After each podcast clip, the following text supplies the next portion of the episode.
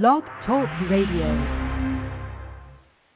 Hello, this is Dr. Carol Francis from the South Bay area of Los Angeles. Hello to everyone listening. We have one of those very difficult subjects to talk about, not like some of the other fun subjects we have been dealing with earlier in this week. But it is an important topic because it involves the children of our our entire country. So many of our children, I would say well over 50%, are now exposed to divorced families. And in most of those families, hopefully, there's some kindness between the parents as the children are put first. However, when I say most, I'm not completely sure of that statistic. But we do have someone here that has a great deal of experience and a great deal of compassion for those students, those children and even for the difficulties of the parents. And her name is Dr. Corinne Hickson. Hello, Dr. Hickson. How are you? Great. Thank you for having me. Tell us just a little bit about yourself in terms of introducing your background and experience and location. Sure. Uh, I'm a clinical psychologist and I operate in Torrance in the South Bay area. And my background really consists around working with children and adolescents. So the majority of my practice is, is focusing on their needs. And I do a lot of different things, but one of the components has been doing child custody evaluations uh, for the courts, as well as representing children's needs through a lot of different areas. It's probably one of the most stressful aspects of being a clinical psychologist. In fact, interestingly enough, in the legal field, the statistics say that lawyers in the family court system tend to have the greatest burnout and the least satisfaction in their profession than any other attorneys how does that add up with psychologists, Corinne?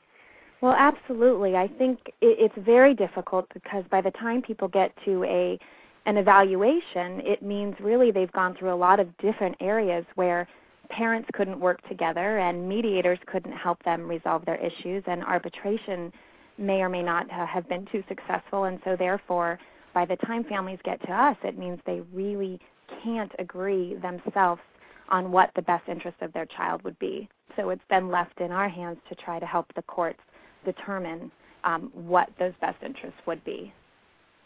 So let me put a little sad story on this while you're thinking about um, how your particular approach seems to be as careful as any professional can be to this very, very difficult situation. I have worked as a psychotherapist with children and with parents who have survived child custody, have survived child uh, custody issues and evaluations, and have survived divorce. But I use the word survival cautiously because they are so very damaged by the entire process. And one of my concerns is that there are evaluators out there who are partisan to either the father or the mother, or they do not do much significant research, or they actually misquote or misalign. And I say this from primary and secondary exposure over and over and over again, where I, in fact, have been misquoted in evaluations where I've contributed information, or I have worked with the family for a year or two prior to the evaluation and know the dynamics to be very, very different than what the evaluator comes up with, and that the evaluation is accepted by the court because they're seeking knowledge from the evaluators that they cannot collect themselves. So the judge is hoping the evaluator represents truth. And yet in my experience is that often these evaluators that have caused the greatest damage to the clients that I've worked with are careless or inaccurate or they're partisan. And Dr. Hickson, this is one reason why I was so wanting to have you on the program is because in knowing you for the many years I've known you, I think I've known you for, I'm going to say 10 years, I have always been so impressed by your ethics, your carefulness, and your compassion so that you know that any action you take as a psychologist is going to have a very real impact on someone's well-being. And so that's why on this very ugly topic, I wanted you to be a representative of people who do excellent child custody evaluations. So here you are and welcome.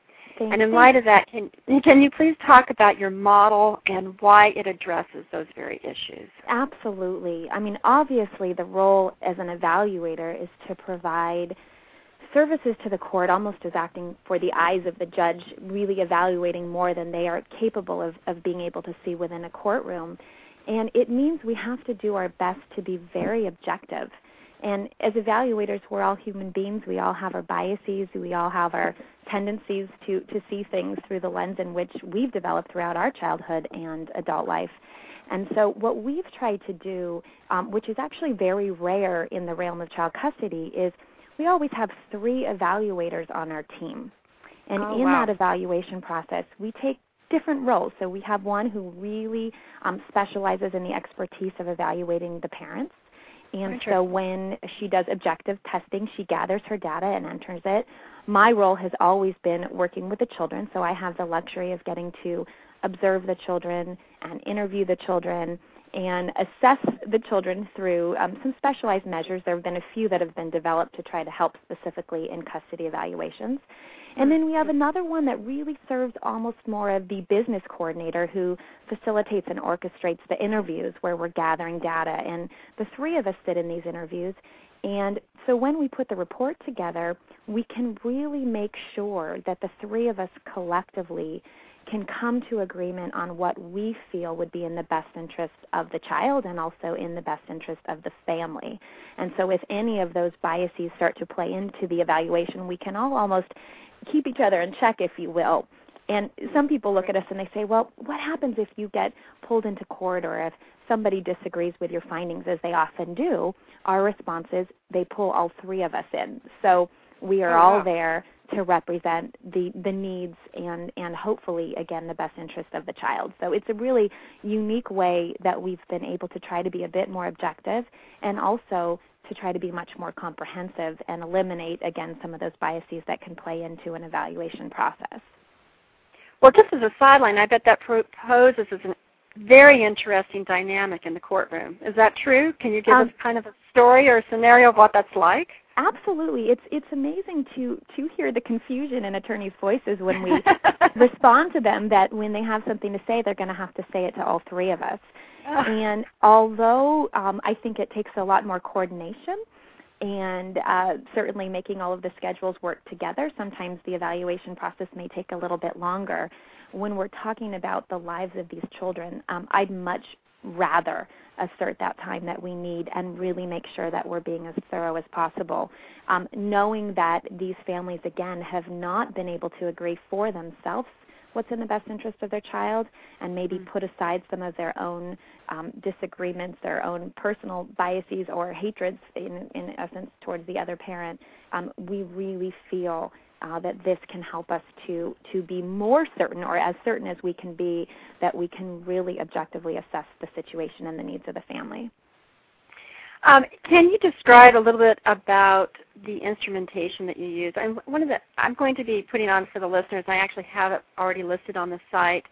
Uh, your book and the article inside your book, and, and, and uh, you have such pithy statements all throughout. But on one part, you say the evaluator must use his or her fund of knowledge in combination with research-based instrumentation in order to quantify and qualify assessment data so that sound recommendations can be formulated. And so you keep using the word thorough because, of course, you're trying to be conscientious. How does the assessment help thoroughness and uh, either verify or not verify an instinct or a point of view that one of the three of you might have?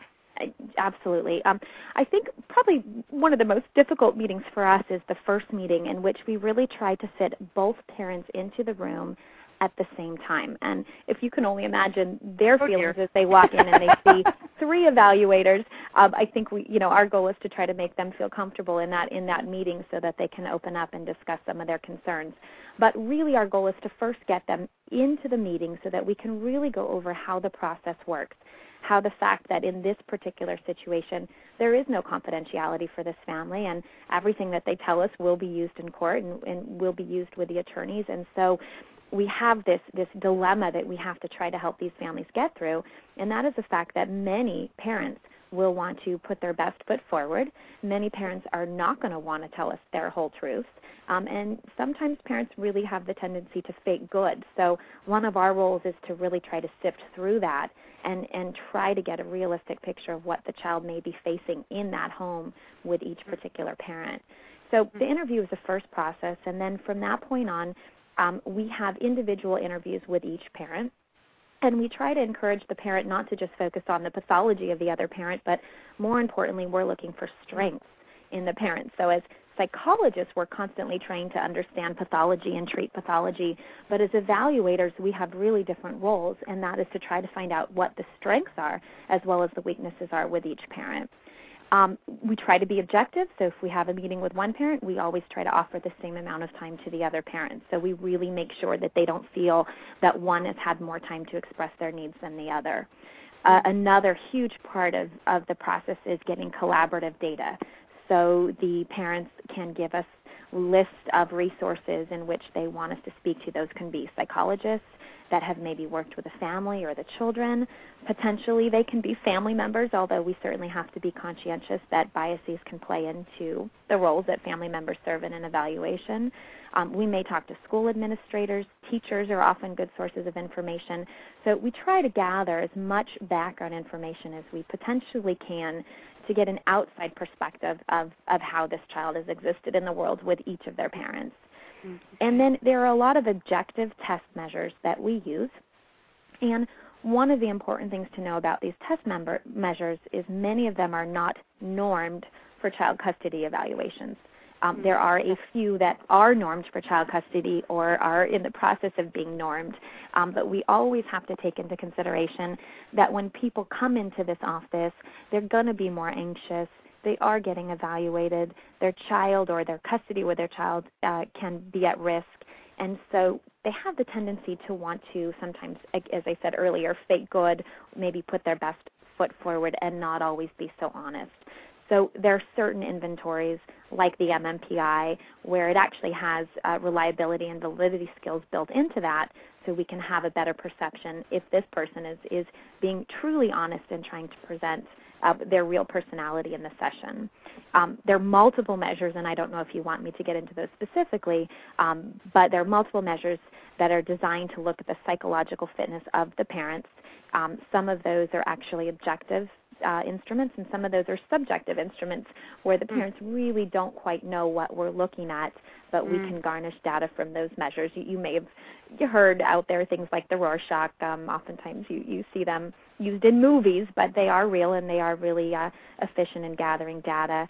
And then there are a lot of rating scales that are developed for child custody where we can get a lot of background information that's important.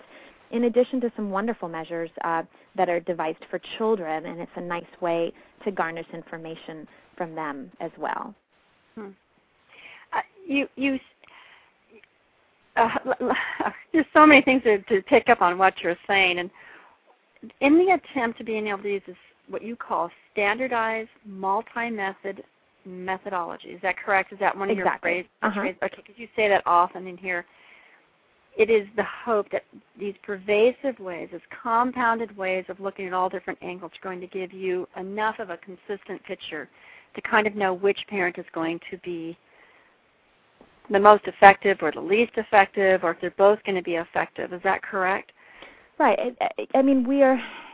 Sometimes we go into the home. Sometimes we get to observe. But again, we're getting a snapshot of a child's life, and and we attempt to do the very best that we can um, to, to do a thorough assessment. Um, obviously, parents are experts of their own kids, and it would always have been our preference that the parents could have best put their kids' needs first and, and represented them and decided what was best for them. Um, but when people come to us, it really means that parents aren't able to do that, and the court is now needing our assistance to try to provide the most information that we can. One of the things I've seen in the 30 years that I've been in practice is a real change in the way the courts actually seem to award, and not an awful phrase to say, but award child custody. And um, the other thing I dislike about this whole is that it's timeshare, as if a child is a commodity to be shared.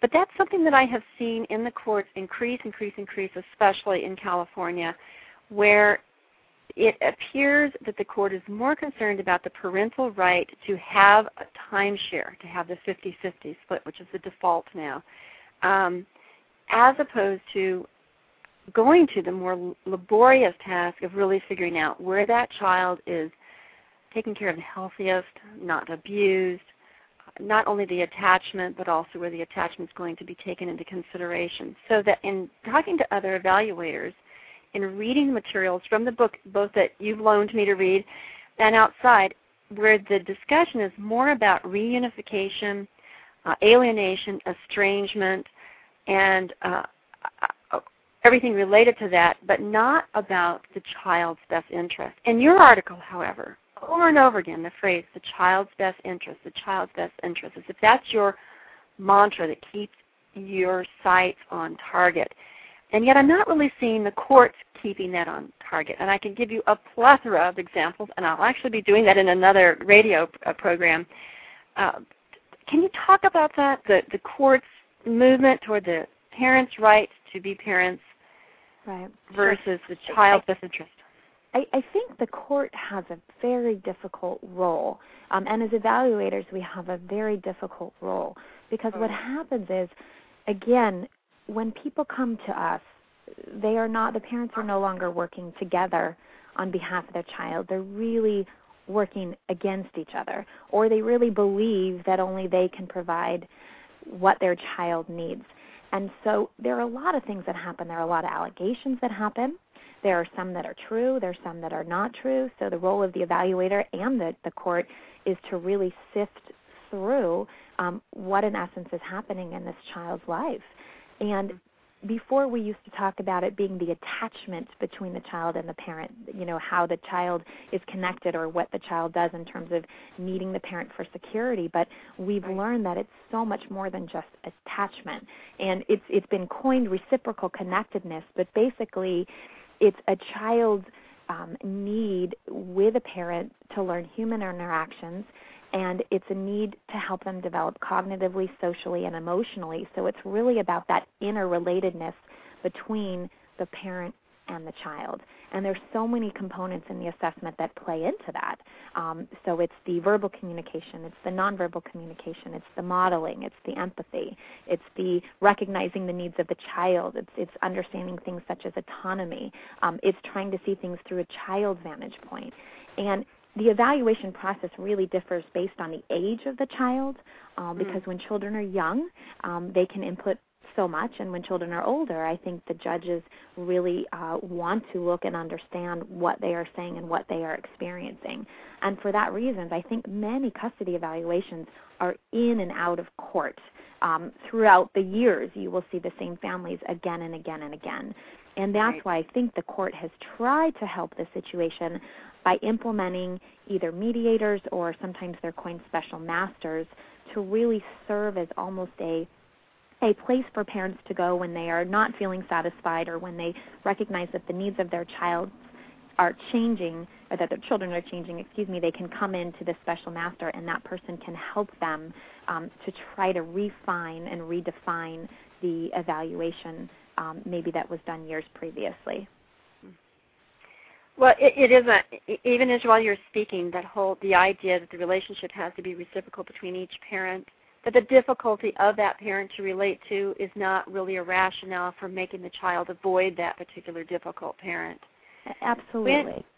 When, it, this is a philosophy I think that parents that are listening, that are considering doing a child custody, really need to understand that the in California, the child custody arrangement, the, the underlying principle is maximize the time of each child with each parent, regardless of the complications that are present. But that's a premise now, whereas before that was not the premise. Is that correct? Right. Absolutely. Okay. Now, in the process of that, then we have these difficult situations, which are the ones that come to my office, perhaps yours, where the child has been abused there is a, an abusive parent. And the difficulties that I have seen along those lines is that the court is insensitive to the impact of abusiveness and because they're dedicated to this reciprocal relationship between the parents and the child. And I have seen children harmed over and over by a parent and have no recourse in being able to escape. Now, in the past, when someone was abusive, our society was insensitive. It must be the abused child's fault or the abused spouse's fault. And it wasn't unlike when a woman was raped, and people looking at the woman and saying, What did you do to provoke that? You must have been sexually provocative. Right. Then we moved into an era where we really wanted to protect those people who were being abused. So perhaps we went over to the extreme of listening to the abused individuals and estranging them from the abuser as a way of protecting. The shift that seems to be occurring now is that the court can hear that there's abuse and almost is indifferent to the presence of any of the sorts of abuse except for perhaps sexual abuse. And even then, I'm seeing courts insist that the time with the parent occur and that the child be forced to be with that parent.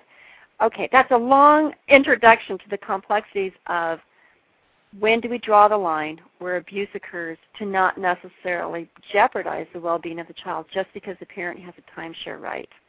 Right. I, I think one of the, the difficult components about being an evaluator is I'm also a mother and and I oh. know what I would tolerate for my children and what I would not. And being an evaluator, part of that is understanding what the court would or would not tolerate. So there are a lot of oh. families that come in um, when in these cases I'm not the evaluator but I'm the therapist and they will say, Yes, but my spouse does such and such and my spouse does such and such and I say to them, I know that that's such a difficult situation and in the back of my mind I'm thinking, but I don't know that it's bad enough that that that other parent would let's say lose custody or not be able to see their child. So unfortunately, I do agree with you that um it has to be really really really bad before a parent loses custody rights. And I think the goal of the courts, and I think they are trying to work on behalf of the best interest of the child, is that they do whatever they can to try to reunify a child with their parent. And my role um, is oftentimes encouraging families to to work to get someone like a minors counsel, someone who doesn't represent the mother or the father, but someone from the system that represents the child. And I notice a really big difference when I'm operating in the role of the therapist when a minors counsel is on board.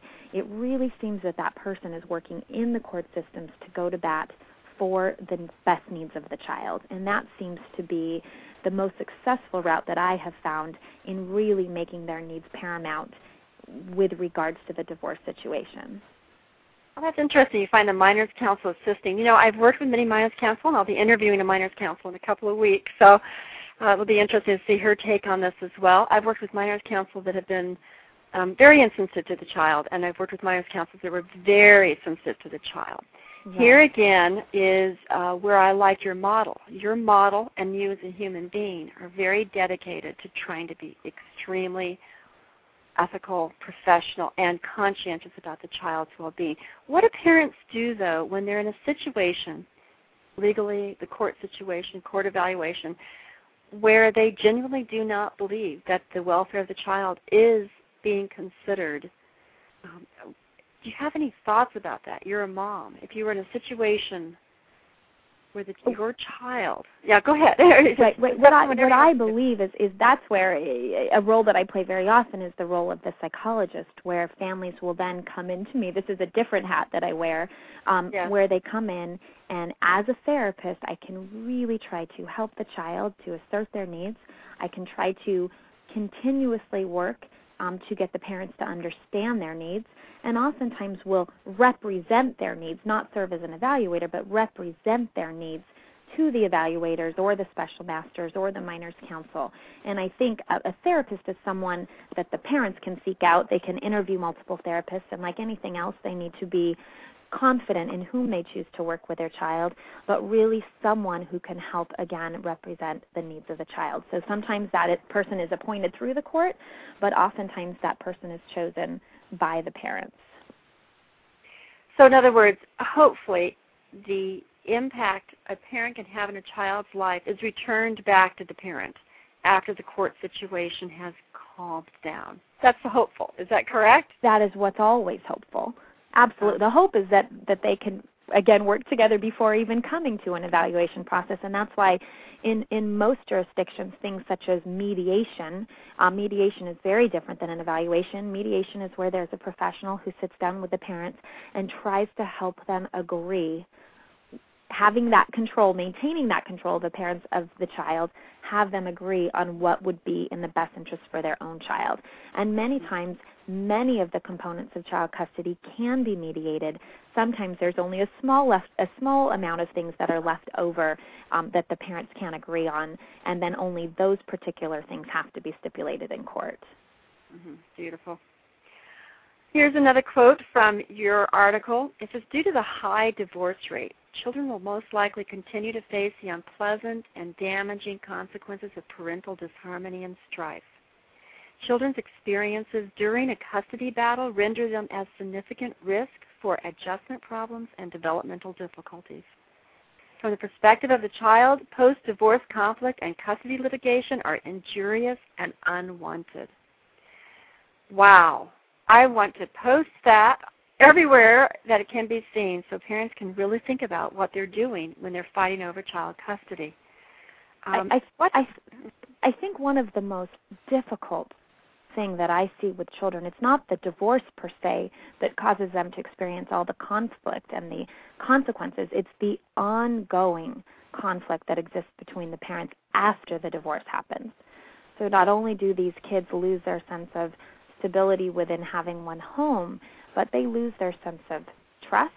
Um, they lose their ability to to feel that it's okay to love both parents, and we describe it in our book. Uh, there was an author named Simpson who said the encephalo double blind is that it's wrong to love both parents, yet it is equally wrong not to.